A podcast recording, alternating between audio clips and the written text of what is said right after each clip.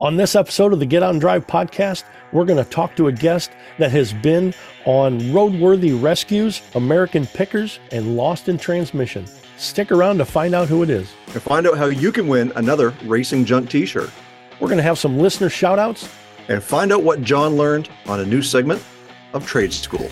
You're listening to the Get Out and Drive podcast with John Custom Car Nerd Meyer and Jason Old Car Guy Carr. We'll be bringing you gearheads everything you never wanted to know about cars and why they should be on the road and not in your garage. Are you ready to get out and drive? I'm John Custom Car Nerd Meyer. And I'm Jason Old Car Guy Carr. I can't believe we just got through that. Uh, Jason, you know, it's been everybody's dream to have a an old car dealership or have a car dealership in the in the height of activity in an old town that's been my dream for quite some time. And I know either having a car dealership or having an old Chevrolet or Ford or AMC dealership or anything in a small town is incredible. Uh, just to get the the feel of what it was like to be in that small town America. Today we can actually talk about it with someone living the dream. Well, today on the show we have Robbie Collier from Collier Motors AMC. Welcome to the show, Robbie. Well, thank you, John. I appreciate it. Uh, and you too, Jason. Uh, yeah, it's a pleasure to be here. Uh, this is my first podcast, so. Robbie, I stumbled upon your dealership or the family dealership through a uh-huh. YouTube video that was uh, yeah. put out about a year ago, and that's when I reached out to you back probably late last summer okay. uh, to see if we could kind of start this ball rolling.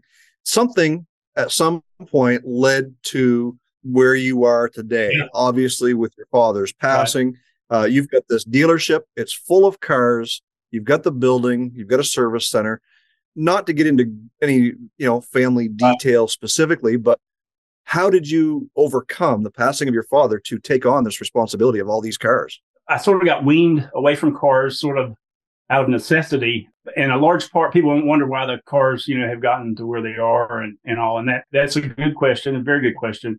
Part of it has to do with several stories of family illness that sort of drew our attention towards the family instead of at the business and and and, and the place would decline, you know you know, selling cars is okay, but it would be nice to work in a place with a benefit. So I actually got a job with UPS and it would provide for my, my family and all. My dad was determined not to have another employee uh, after like 1992. He didn't want to go through the mo- monthly and uh, all this stuff.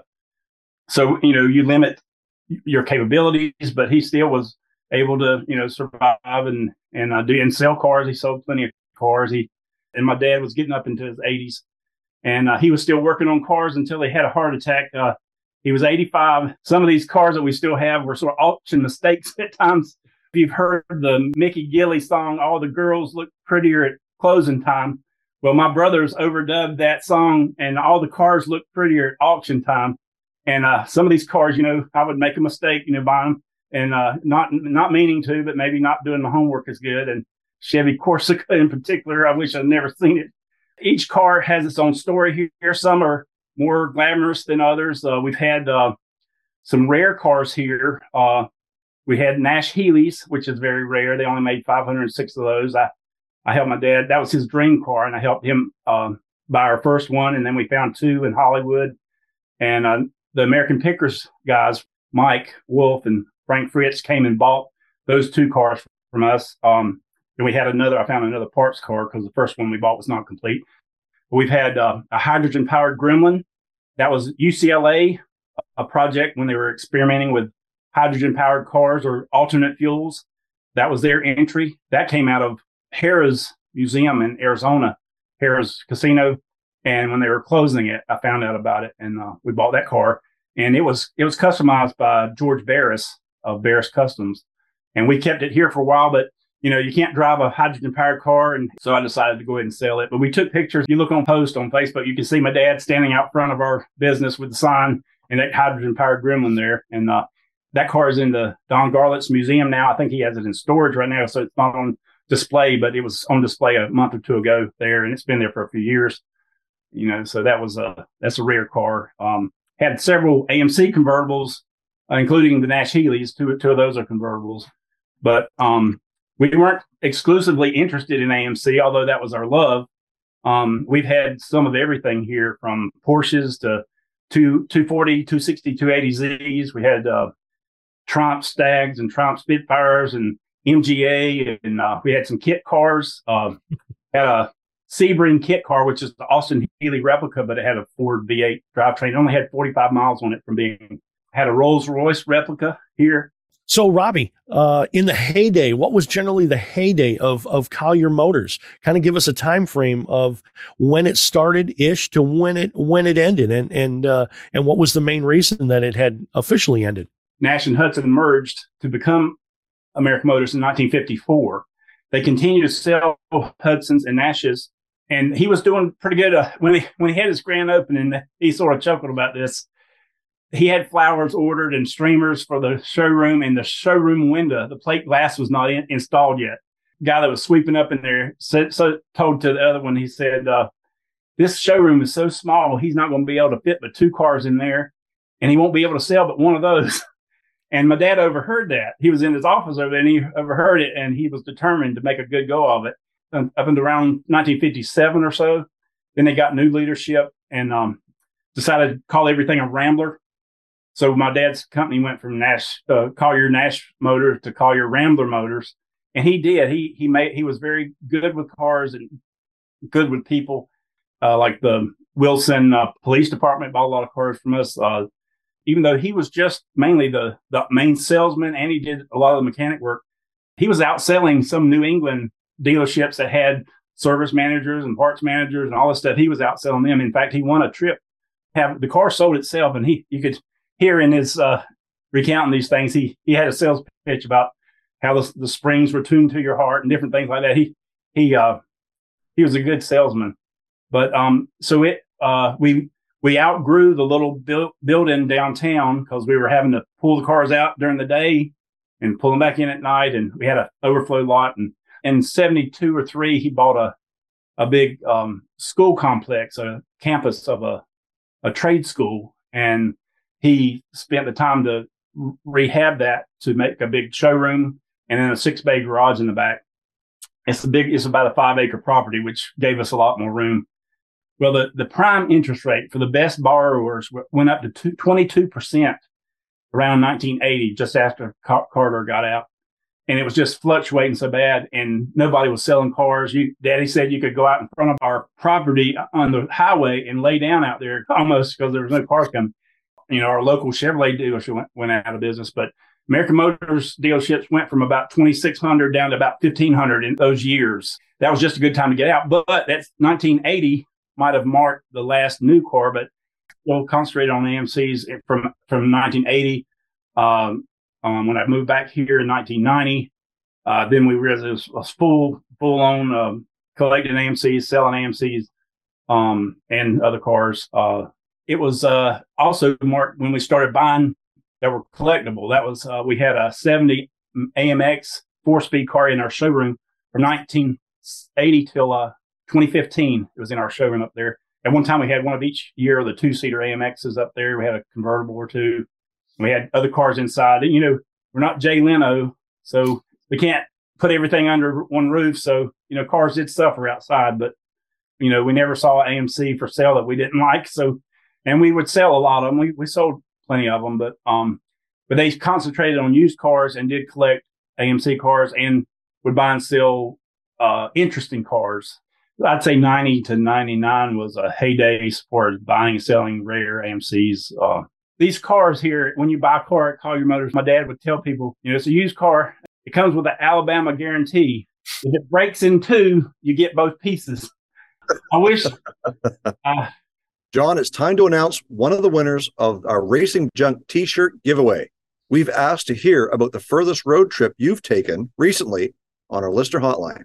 And we have our winner. Hey, Jason and John. Get out and drive. Uh, Steve Harris from Central New Brunswick. Um, now, hold on. Did Jason pick the winner? Steve is from Canada. Is this thing rigged? Steve, ignore John. Please continue. Our longest trip in 2022 was last weekend of July when my wife and I piled in our Mazda 6 2013 with 272 horsepower V6 and we booted down for Yarmouth, Nova Scotia, driving along the south shore of Nova Scotia. It's 400 miles one way. We had an awesome seafood meal at Rudder's Seafood Restaurant. and uh, near the Cat Ferry Terminal. Takes a big catamaran from Yarmouth to Maine. Um, we went to the Cape Forchu Lighthouse and uh, saw some great sights, hit some local eateries, and uh, had some awesome food while we were there. Just a terrific trip all the way around. We came back home through the Annapolis Valley of Nova Scotia. So we went across the southern part of Nova Scotia on the way down. And we went to the Annapolis Valley, which is the northern part of Nova Scotia, on the way home. It was great. And we saw a lot of great sights along the way. See, it's not rigged, just a cool story. Steve, if you're listening, be sure to shoot us a message with your address to info at getoutandrive.com. And we'll get a Racing Junk t shirt and some other swag right out to you. Jason, let's give away another t shirt. Okay, let's do this. Our partners at Racing Junk are giving away a Borowski engine. You know, that big, powerful LS that was on display at SEMA. The question is, how much is that engine worth? Well, there's an easy way to find out. Just race over to racingjunk.com, go to the giveaways section, and you'll find the information there. And once you know what that Borowski engine is worth, go over to getoutandrive.com and scroll all the way down to the bottom of the homepage and give us your answer in our listener hotline. And don't forget to enter to win the Borowski Racing engine on racingjunk.com. We know you enjoy the Get Out and Drive podcast. John, let our listeners know how they can support the show. Well, you can buy the show a gallon of gas. Uh, please explain. You've heard of Buy Me a Coffee, right? Oh, yeah. But who needs coffee? We need a gallon of gas. Just go to our website, getoutandrive.com, scroll to the bottom of any screen, and you'll see the Buy Us a Gallon of Gas link. Just click, and you'll help to keep our show running.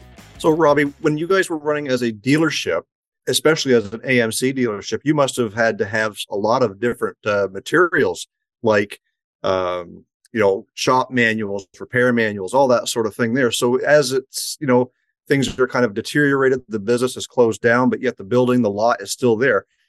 Do you still have all of these repair manuals? Are they still available? Like, do you still have them in stock? Well, um, we did have some of those. Um, he uh, was sort of choosy about what he would put in in the parts room. Um, he did buy out a dealer or two every every once in a while. We had some new signs that are not here anymore, but um, I did sell a, a big, there's a double set of uh, parts books uh, recently to a car club guy in uh, Tennessee. They're, they're having the AMC National next year in, in uh, Knoxville, Tennessee. The cars were made in uh, Kenosha, Wisconsin, and they always have every four years or so, they have a big homecoming there. So we went, attended both those meetings. I took some good interviews. I'm Wally Booth, who was a NHRA champion and a Gremlin and a Hornet and a uh, Tony Pinto, who started this company called American Performance. His daddy, uh, he's a NASA engineer, but they have, you know, sell parts down in Florida. And, um, you know, even some of my friends, Josh Greenplate has bought uh, Kennedy American. That's another big parts s- supplier. Um, I got to meet and talk to all these guys and, and actually recorded a guy named Gordy Chilson. I've got, a, you know, about 45 minutes with him. Uh, you learn a lot about American Motors. Even I met some uh, engineers uh, with AMC and and other people. So you know, I'm I'm hoping to continue to do that. A couple of acquaintances of mine are doing this uh, big AMC documentary. It's a six issue video documentary on the history of American Motors. Um, and they're working on that. They've they've done most of their interviews, and it, it, they're doing a GoFundMe thing to sort of support it. But it tells from start to finish the story of American Motors really enjoyed meeting people at the at big uh, AMO meets too, and we're planning to attend the that big national AMO in, in Knoxville coming up um, this year. So you can become a AMO uh, American Motors Owners Association club member for like twenty five dollars. Sort of a small network of uh, support for AMC parts. Uh, there's place a couple places in Ohio and then Florida, and then there's some other the uh, Facebook clubs. There's uh, I sent I've shared a bunch with a lot of Facebook clubs of some of this media attention that we've been getting. Robbie, it sounds like to me that there's two sides to Collier Motors, and one of them is the history of uh-huh. what your family has made that business to be over the years, and then there's the more current or the more modern history that's being built, being able to tell all these stories through shows like uh, you know Motor Trend Plus, everybody that's been there to visit you over the years. And I think that us being able to talk tonight and get a lot of viewers out there and a lot of listeners who are interested in the history of Rebel and to hear that, you know what, there's still one remaining dealership out there on this planet uh, that still bears the name AMC. Believe it or not, you know, these videos that have come out, one of them that uh, Mitchell Stapleton video, within a month, he was very popular within a month it went over a million views and now it's up to 1.7 million i think but uh, you hear people contact me you know just different things that we've we've let go from here now but uh yeah robbie it was mitch's video that i saw that okay. uh, prompted me to reach out to you and again even back then i think that movie was or that video was out over a year ago uh you had a, a full lot full of vehicles we had a, a few tv people come over the years uh in fact, Top Gear had wanted to come. We had signed the releases for them to come, the three guys. But I was working at 50 and 60 hours a week at UPS, and they wanted me to get three cars roadworthy to drive to Charlotte. And I, you know, I, I tried to see if I could do it, but I just couldn't do it. And uh, so that time went by. But Rutledge Wood did come a, a show called uh, Lost in Transmission, and um, and then of course American Pickers they came. That that's uh, we saw Mike Wolfe uh, back in July uh, we went to see him.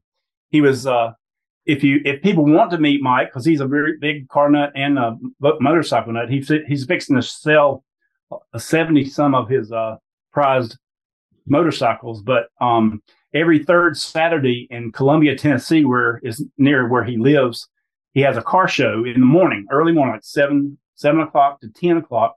You can go meet him. Uh, there's usually about a hundred cars show up he bought an old uh, 38 Chevrolet dealership there, and he's renovated it to uh, look like an old is they call it gasoline alley. And he was really nice. Frank and my dad and Mike out with a Nash Healey that Mike bought. Is that Healey? Is that Healey the one that had the Cadillac engine in it? Yeah, um, that car was it was it has an interesting story. There were two Nash Healey coupes that I bought from a, a girl in Hollywood. Her dad, Gene Ashman, if you remember the the Monkees on TV, was their head costumer. He came up with about five thousand costumes for that series, the Monkees. He was actually the president of the union of costumers in Hollywood, and he liked cars and he liked these Nashes, and he had this uh, one of the Nashes uh, hot rodded in Eddie Myers Speed Shop in Hollywood, California. He was Eddie Myers is sort of like Vic Edelbrock out there, but at his speed shop he would uh, shoehorn Cadillac engines in the cars too. Um, and Donald Healey originally was coming to America to find uh, Cadillac engines to put in his sports car. So it sort of was, uh, you know, sort of appropriate for somebody to put a Cadillac engine in that car. And they also louvered the hood, I guess, for the V8 engine. It was getting hotter under there. So they did a really good job of louvering it. But yeah, we've had people come. And most recently, um, Derek Bieri from uh, Vice Grip Garage, because he took a a old Rebel, and he bought it from Roadkill. It was a mid-engine Rebel. They had put a V8 engine right beside the driver's seat, and he drove it home. And he said it was like being in front of a fire with somebody spitting oil at you because this mid-engine the V8 engine was in the engine. I mean, the passenger compartment. But he was so popular on YouTube that Motor Trend offered him a show called Roadworthy Rescues, mm-hmm. and they approached us. Actually, uh, within a week, he uh, he gets a car running and it actually actually gets it roadworthy. And so my, the best story was a Rebel convertible came on the lot, a 67 Rebel convertible, red um, V8, and it wasn't quite ready put on the road. It needed a top, needed some interior work and a little bit of door work. My dad tucked it away. He he sort of winterized it and tucked it back in this tin building, and then we put a 64 Mustang in there, then I put a Marlin in there, and then my mom, she was trying to start an antique store. She bought put a bunch of antiques in there and and 43 years passed by. My brother never got to drive his first car. Was a very good story. So the network actually agreed to let us keep the car. They usually buy the car, but they agreed to let us keep it and do the story here. So they came, they started sending parts. Uh, it was like a kid in a candy store sending parts ahead of time.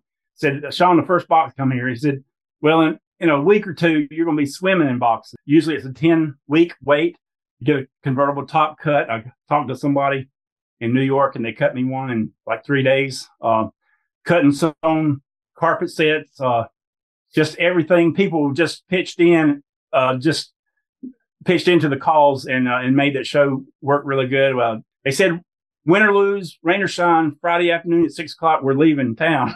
and uh, then they wanted Douglas to drive it. Nobody had driven it yet, so Douglas drove it around our property. So that's in that. It's a forty-five minute program on uh, Motor Trend Plus that you can see the whole story since it was his story. I want to give a quick shout out to one of our listeners, Scott Schmaltz.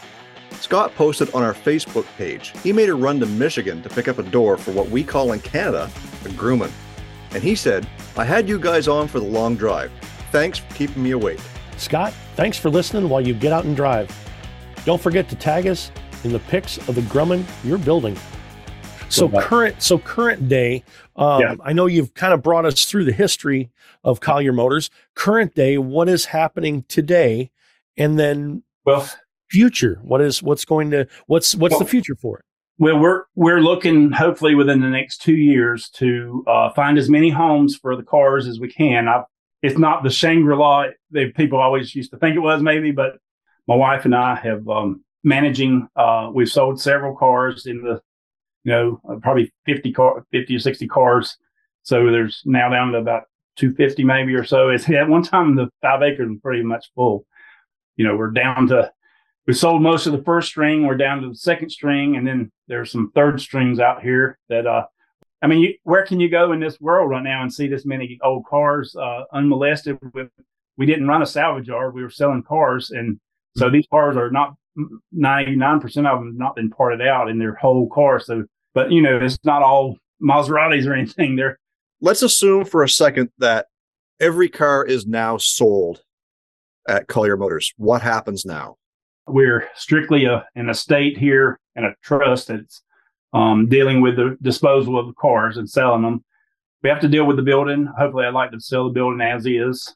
Um, still has a good garage in the back, but you know, uh, it's good commercial property. They built a Food Lion grocery store across the street from us, and there's an AutoZone right out of our front gate.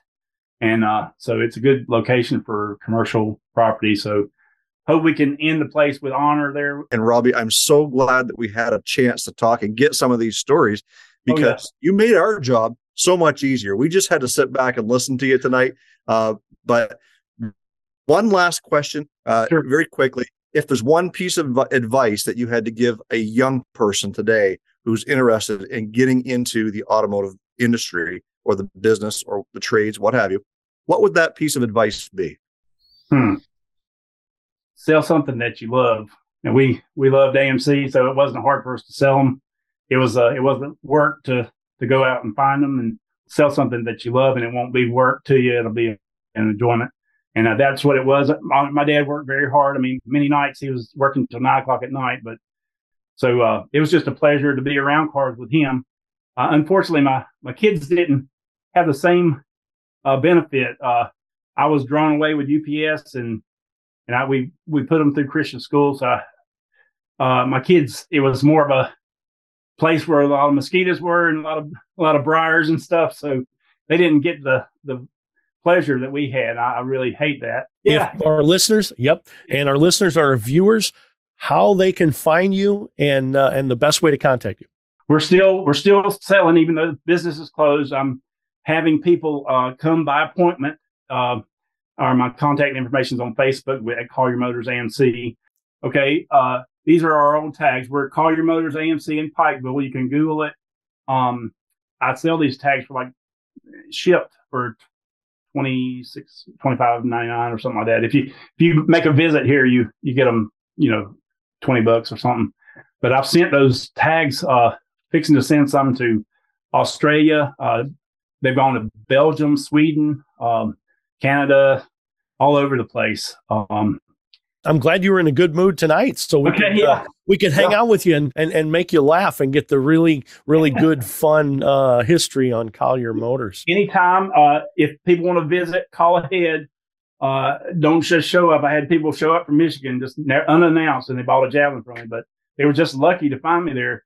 Uh, the wow. place is closed, and I'm, we sell stuff out of the estate, and it, it takes a while to get the title transferable from the dealership to the new owner, but that that we take care of that. Uh, we have to pay taxes on it and get them registered again and and all that. So it, it's a little bit of a you can't just show up and unless you just want a parts car, you can show up and leave one today, but it takes a week or two to get it uh, lined up. Whether it's one person coming from wherever or uh, have got a group of 10 coming shortly, you're welcome to come and tour the place uh, with with advance notice.